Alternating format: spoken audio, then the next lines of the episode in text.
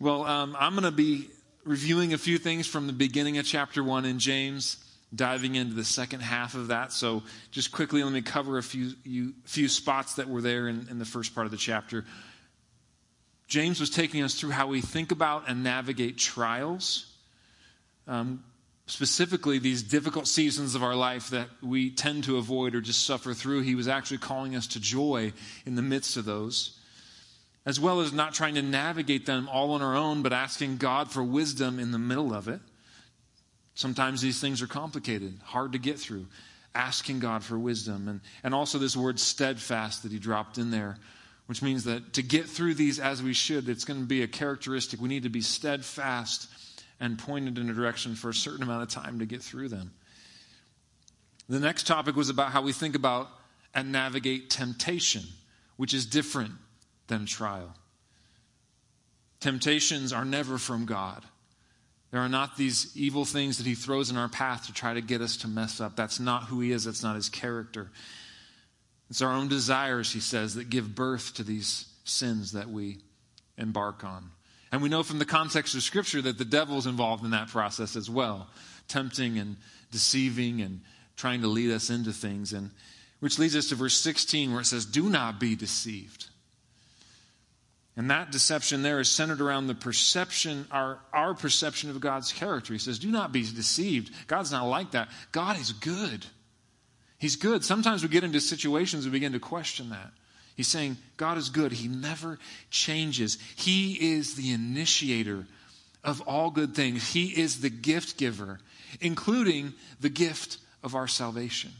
These are all things that come from Him. And as we look at verses 19 and on, it continues with this theme of deception and specifically of self deception. And that's centered around our connection or disconnect between what we know and what we hear and what we actually do. And getting into some lies about that. And you know what? Sometimes you can get to church and have a sermon come to you, and you're like, yeah, that was, you know, it was fine. I think I'm doing pretty good in that area right now. I'm telling you, None of us are going to escape the second half of James this morning. So get ready for it. I could use some examples in my introduction about some times where my self deception, you know, showed itself as the duplicitous way I was in my house when my kids are like, You said this and you did this. And I don't want to do that because that's no fun for me. So I'm going to use soccer. Okay, I'm going. To, I'm just going to some soccer experiences. Okay, I, I coached a an elite team of world traveling. No, it was just some local kids. They're like nine, okay? And we were a pretty good team, but um, there's this moment at this season where I like to try to include the guys on the team that haven't scored goals right? There's usually everyone's, I'm kind of mixing people and everyone's scored something. And um, there's a point in the season I got to last time around where these two guys hadn't scored a goal yet. So I gathered our team. We said, we only have one half of this game and one more after this. We want to get these guys some goals. And so I explained the whole thing. I moved them to forward positions. I, I you know, got them all committed. No one takes shots except for these people, right? I had them repeat it back to me and we're all on board. Yeah, okay, great, let's go. Um, my leading scorer guy, he's a, he's a Latino kid. He was awesome. Um, he was just so talented. He, we get out there within one, one or two minutes, the ball squirts out. He grabs, he does all his stuff, He's, and he just went for it, went straight to the goal, kicked a goal. Immediately forgot everything that I had said to him. Just a minute or two a sec before that, you know. And I thought, okay, the kid, you know, the kid gets in the moment and he's like, "It's about me right now, people." You know, I have the ball. And what's better than win, than what's better than winning? Of course, I need to shoot this goal. And he kind of just immediately forgot everything that I had told him, and he became the, the center of the universe at that moment. And you know what? That part of his nature is also part of my nature, and it's also part of your nature. Because there's times when we suddenly forget and everything becomes about us, and no, there's nothing more important than winning that in that moment. And here we have a challenge for those of us who call ourselves Christians, a healthy reminder of this tendency that we have, along with an invitation to live a life that God's, by God's grace, brings the truth that we know to bear on our lives, on our words and our actions, that there be no disconnect there. And if you're not a Christian, I hope this morning's message clarifies that the fact that being a follower of Jesus is so much more than a Sunday morning thing. It's not just a conceptual exercise that we're doing here this morning, but a person who saves you from yourself, who teaches you a new way to think and act and, and behave. So, before I get into the first verse, let's just pray. Father, thank you for your word this morning. Thank you for all that it does for us every time we take time to get into your word. I pray that you would do what I cannot on my own, which is to, by your Spirit, go and speak to each person. We come open, Lord, together, open to what you might say, open to things you want us to hear and to change. Help us to do that, Lord. In Jesus' name, amen. Verse 19 says, Know this, my beloved brothers, let every person be quick to hear, slow to speak, slow to anger. For the anger of man does not produce the righteousness of God. If there was a verse that we could pick to guide us through the times that we're in right now, this would definitely be in my top three, cover to cover, right now. I'm tempted, in some ways, I was tempted to just read that verse to you, have a few minutes of quiet contemplation, and send you on your way. Because there's so much goodness built into just that. There's a lot to think about in our current environment and culture and context. But I'm not going to do that. I'm going to continue onward, okay? So the first thing I want to mention here is this phrase that uses, my beloved brothers. My beloved brothers. What affection is communicated in that? Not correction and instruction from a distance, but from relationship how easy it is for us to spout off and make commentary without any real concern. If you look at what's going on in this book, if you just flip through the pages and like the things he's addressing in James, there's some heavy stuff. You know, being a hypocrite, being partial to people, like allowing some filth. And there's a lot of heavy stuff he's addressing. And this is a letter to the whole church and spread out everywhere. He could have easily started this letter by saying, or this sentence by saying, Know this, you ignorant fools right? He could have started the sentence by saying, Know this, my misguided countrymen, right? Or know this, you whose Facebook posts make my stomach turn, right? He could have said any number of things. But he says, My beloved brothers, how different it feels when someone is having a hard conversation with us that we know loves us deeply, or at least has a fundamental value for who we are. That conversation goes totally differently.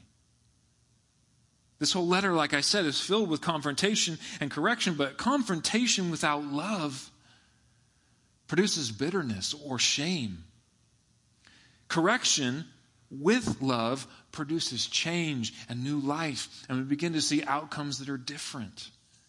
We must put in the time to build those relationships and lay that foundation of at least, if it's not love, then at least that fundamental value. So when things get off track and there are hard conversations that need to happen, it produces the right things. And whether you need to do that in a few minutes, you need to build that, that bridge with a stranger that you're having a conflict with, or you need to make sure you put in that relational time with the, your family and your spouse so that when that gets to that place, you're operating out of love and value for each other. How do you do it? How do you navigate those tough conversations while, while communicating that? Thankfully, God gives us a formula here quick to hear, slow to speak, slow to anger. I, I found a quote that I thought was really good. I want to read it. It says, But hath not nature taught us the same that the apostle here doth, by giving us two ears, and those open, and but one tongue, and that hedged in with teeth and lips. I thought it was a great quote, mostly because I wanted to say the word doth. I don't get to say that very often, so I wanted to work that in. But this, this approach, this sequence of things, keeps us others focused. When we can stop and we're quick to listen, right? When we do that thing, slow to speak, slow to anger. We are not putting ourselves at the forefront. We're letting them, we're, we're putting them in the center. And who needs to learn this? Who needs to learn how to do this? Not just the people that we think are wrong, who should just shut their mouth and listen for once, right? No, he says every person should be this way. Let every person be this way. That means you and that means me. And these are the right things in the right order. Don't adjust them.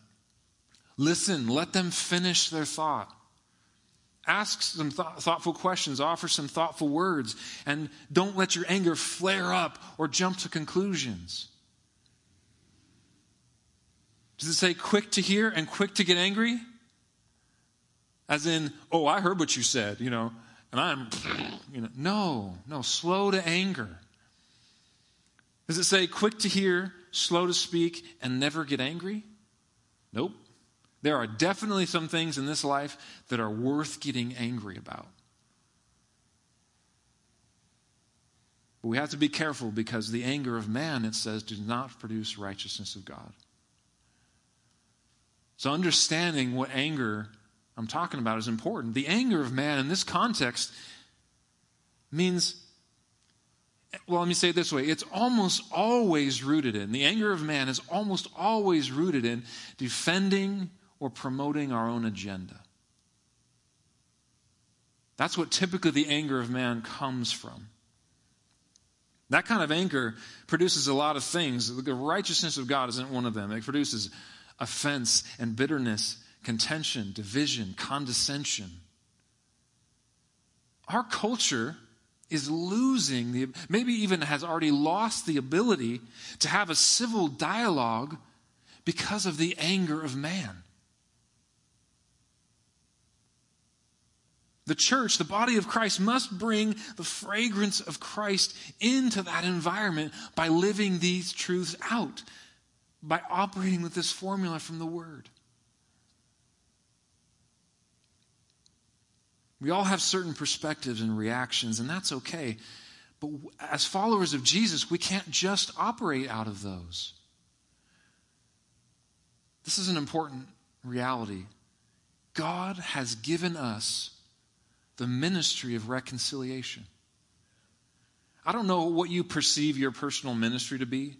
Like if you have that thought, like, what's my ministry? Let me just tell you clearly that you, as a follower of Jesus, if you have responded to Jesus and said, Yes, I want to follow you in my life, he has consequentially, in that exchange, given you also the ministry of reconciliation.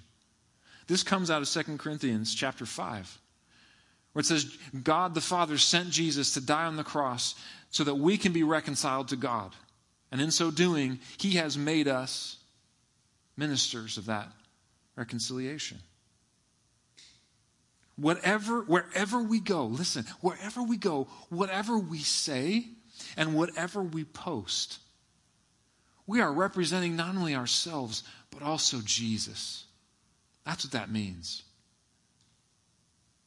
Listen to these other words that he said. Jesus said, You have heard it was said, You shall love your neighbor and hate your enemy. But I say to you, love your enemies and pray for those who persecute you. That's in Matthew chapter 5. In a society that has a lot of anger right now, in an age of information and misinformation, in a time when confrontation in person and online seems constant, and everyone is trying to figure out where everyone else is at. Have you, you, you sense this dynamic? Like, as you talk to people, where are you on these things? And am I offended by you or not? Everyone's in this mode. Man, may we allow in this time the Holy Spirit to penetrate our hearts and move us past the anger of man back into our ministry of reconciliation where we take the fragrance of Christ out into the world. Where we change the way we're approaching these things so that we operate according to these truths. Verse 21 says, Therefore, we put away all filthiness and rampant wickedness and receive with meekness the implanted word which is able to save your souls. Are you finding it hard to get on top of your anger sometimes, like me? Different times where you're just the frustration and like, what in the. Luckily, again, we find help in the word to walk us through this before I hit it directly, has anyone ever tried to plant something and have absolutely nothing happen as a result of you planting that thing. That's kind of my thing. I put stuff in the ground and nothing happens. um, if you take a healthy seed and two healthy seeds and you plant one in the wrong environment and you plant the other one in the correct environment, two very different things happen, right? My wife is a great gardener. Um, she she's got all this knowledge she's built up. She loves to do it. It's like her happy place, right? Hands in the dirt. And uh, and, and at this point, lots of people um, call her or come over and ask her questions and and get advice about gardening. And I hear all kinds of conversations, and it's crazy. Like you know, she's into organic gardening, so like, oh, you can use this plant next to this plant and this thing in the soil and change the chemistry and it'll deal with these, but like it just goes on and on and on. And I'm like, great.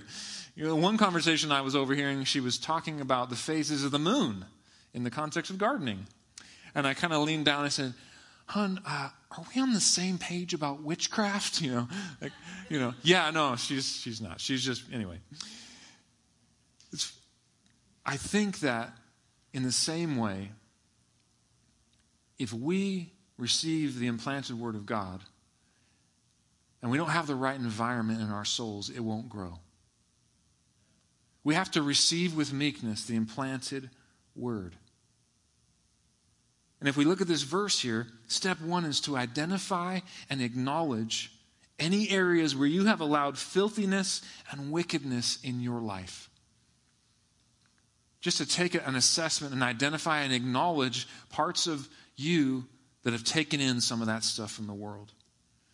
We must avoid the trap of publicly defending the truth and godly values while privately participating in all the nasty stuff that this world has to offer. In that place, we may be mentally or culturally or scripturally even knowing the right thing to say, but we're not connected to God like we should be. And therefore, our passion quickly turns into the anger of man because it becomes about us and defending our agenda again. We're carrying the truth and the arguments, but none of the grace or the heart for people that Jesus has. We've become Pharisaical. And step two, so first one is just identifying and acknowledging any areas that you've allowed things in your life. The environment of your soul is not what it should be. And the second thing here is to, is to get back to the place with meekness with God. The place of meekness with God. What is meekness? We know it's important because Jesus says in Matthew 5, Blessed are the meek, for they shall inherit the earth. I would love to inherit the earth. Anyone else? It's quite an inheritance. So it's important to know what meekness is. The Greek word used here is prautos, which connotates a total lack of self pride to the point of a lack of self concern. Like I'm thinking less and less about myself. I'm less and less concerned about me. Another word that's used sometimes is a word called, it says praus, which is expressed as decided strength of disciplined calmness, strength under control. So when you come to God with this meekness, you can receive the implanted word. How did Jesus let insults from people, beings he created, fly right on by without him missing a beat? sometimes without any reaction at all. How did he do that? How did he stay on track in the midst of racial and religious tensions and Roman government occupation? How did he know how to control and direct his godly anger? Because he did have anger. There was a time where he sat in the corner of the temple making a whip, right? How did he know how to do that? He emptied himself of self will, meekness, and became consumed by the Father's will. He said, I only do what the Father tells me to do. Certain times, certain people would draw, him in, into these discussions or debates and contentious things, and sometimes he would just excuse me, he'd just breeze on by and not go in. Other times, God would give him something very specific to say that turned the whole thing on its head. Sometimes people said things to him that he should have been angry about and he wasn't. Other times, man, people were surprised how angry, how angry he was. How did he do that? He set a pattern and an example for us of what it means to receive the implanted word with meekness. In getting things cleaned out of our lives and getting back to that place of humility before God brings a transformation to the way we respond to other people.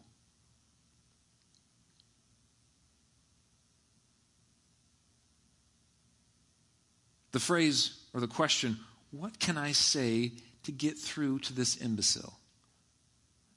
Becomes something else. It becomes this what does God want to do in this moment, and how can I participate in that? It totally changes the way we come to these conversations and conflicts. Here's the key, though. We have to receive the word and let it transform us, but not end there. Verse 22 says, But be doers of the word and not hearers only, deceiving yourselves.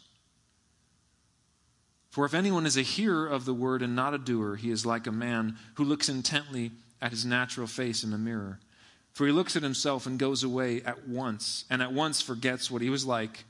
But the one who looks into the perfect law, the law of liberty, and perseveres, being no hearer who forgets, but a doer who acts, he will be blessed in his doing.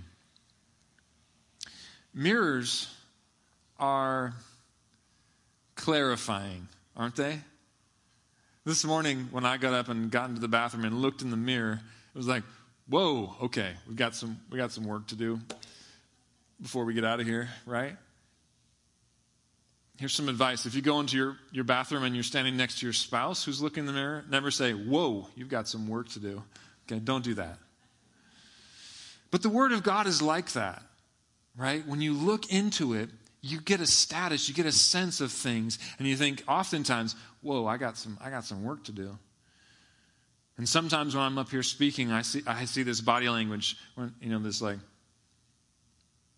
like, which means, boy, you got some work to do, you know, that sort of thing. Don't do that either. Receive the implanted word. But these, you know, immediately forgetting, it says immediately forgetting. It's like that nine year old right in the huddle in that soccer game jumps up, immediately forgot it all. Overtaken by his own natural tendencies and his natural habits, natural mindsets. Boom, gone. Back into what he was, how he usually acts. Or that moment when you get in your car after church and the, the door clicks shut and the scan goes through and erases your memory of the sermon. You ever experienced that? You like you can't remember it all. I do that for things that sometimes I speak. You know, people say, "Hey, it was that was a good sermon." Oh, what was it about? Oh, it was. Uh, well, uh, well, there was a story about a soccer game. I think you know that's basically what it, what happens sometimes. But we have a tendency to forget. And on a more serious note, it's those times when God speaks to us, when the Holy Spirit brings conviction and we can clearly see what he wants us to do. Do you ever have those moments in church or in your own devotional time? There's this moment you're like, you heard from God and He spoke to you, and there's, you're clear on what He wants you to do. But we never do it.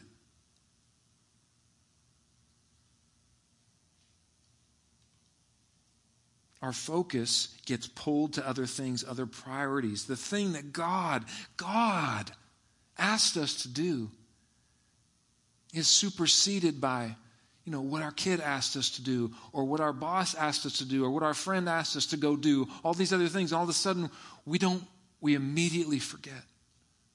And I, am so thankful for the patience that god has for me because sometimes he'll come back to me weeks later and say hey uh, remember that thing we talked about? Oh yes i do remember that now. Thank you. And and there's times, man, where, where years later, God's still bringing something back to me and say, we're still on track, right? Remember that thing we were. He's so patient as we walk through and learn and grow and try to change and adapt to what He's asking us to do. But I tell you what, let's not test the limits of that patience. And let us be careful of deceiving ourselves into believing that just going to church and looking in the mirror for a few minutes is enough. That God's goal somehow is just our increased knowledge and insight so that we're well equipped with a, all the thoughts and ideas, philosophies, and theologies to respond to any Facebook post. Or just to have something to say, some deep thing to say to your friend who's also a Christian over coffee. That's not God's goal. His, not, his, goal is not to build us up into these wonderful. There's this idea in the, in the military of actionable intelligence. So in the intelligence world, there's always a flow of information, thing, inputs and things coming in, coming through, right? And some of it is just noise. And then there's these nuggets of things that come in that are actionable intelligence that have clear details and opportunities to operate against. And you move and you make decisions. I tell you what, listen, the Word of God is always actionable intelligence. It's never something just to, to, to tuck away for a rainy day. It's something that God wants you to implement and move forward in and do, whether it's in you and your family or in people around you. It says if we look into his word and persevere in it, that's where the blessing starts to really come. Encouragement and conviction and hope and freedom, all the things that God does in our life, that's not just for you. That is for other people that He also wants to reach through you. This world doesn't need more platitudes. People on Twitter just saying, thoughts and prayers. Ugh. Well, yes, I'm glad you're thinking about it. Yes, we know that prayer is effective, powerful and effective, but we need more than that. We need to act. We need to move, do something, be the hands and feet of Jesus in this world. For those who are hurting, who are lost, who are oppressed, who are disenfranchised, whatever it might be. Is that going to hurt to do that? Yeah. Is it going to take time and money? Yeah. Is it going to, are you going to make mistakes in that process? Absolutely, you will.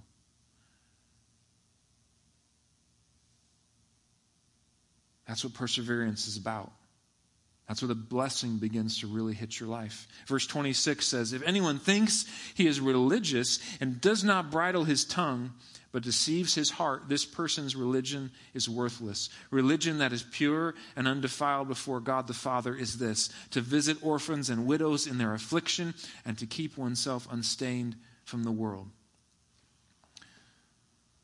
Christian, your religion, which is based on a personal relationship with Jesus, who died on the cross for your sins, is so valuable. It's so valuable. And if we look at the price that was paid for it, which was the very life of Jesus, it is priceless. Can I get an amen? I asked for an amen. Come on. No can do. There we go. I like it. That was prearranged.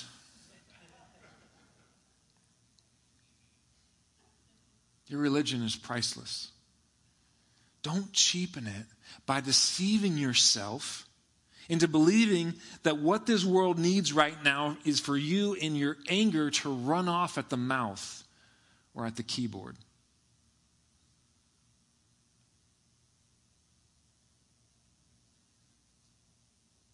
Just like that nine year old in the soccer field. Spend time hearing and receiving the Word of God. From, hear from the coach. You got to do that. You got to look in the mirror for a while every day ah, and, and hear and understand what he's saying to you. And when you leave the huddle, whether that's here at church or at your house or whatever, don't forget the word spoken to you. Don't just go jump up and immediately revert into all the normal ways that you behave and act and think and talk. Because out there in the field, you're marching to different orders.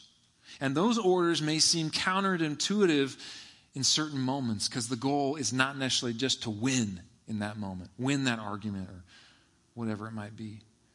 Orders that will require meekness and perseverance, quick to listen, slow to speak, slow to be, become angry.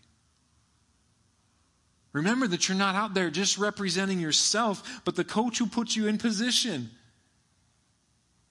the one who gave you the very breath that's in your lungs, the very ability to do the things that you do. You're representing Him. We are His hands, His feet. We are His ambassadors with the ministry of reconciliation. May God, by His grace, break through and break down our self deception, our deception that it's okay to enjoy the study and discussion of God's Word without allowing those truths to govern our words in every private discussion and public comment. Deceiving ourselves that we, can, that we can call ourselves followers of Christ and still allow the filthiness and rampant wickedness around us to stain the purity that Jesus paid so dearly for. The deception that other people, other people, some other people will do the hard, difficult, costly work of entering in to the world of those who are afflicted. When we hear Jesus call and respond, not with just words, but with action, we will suffer. But the word says that we're going to have fellowship with Jesus in our suffering that we didn't have before. We're going to have something special with him because he also suffered. And I want to know the fellowship of the power of, of sharing his sufferings, but also the power of his resurrection which will also come. And as you do this, as we step out and cross the chasm, we're going to see the power of God bring the word of liberty, of freedom to people around us through you and I. And I want to live that kind of life. Let's pray.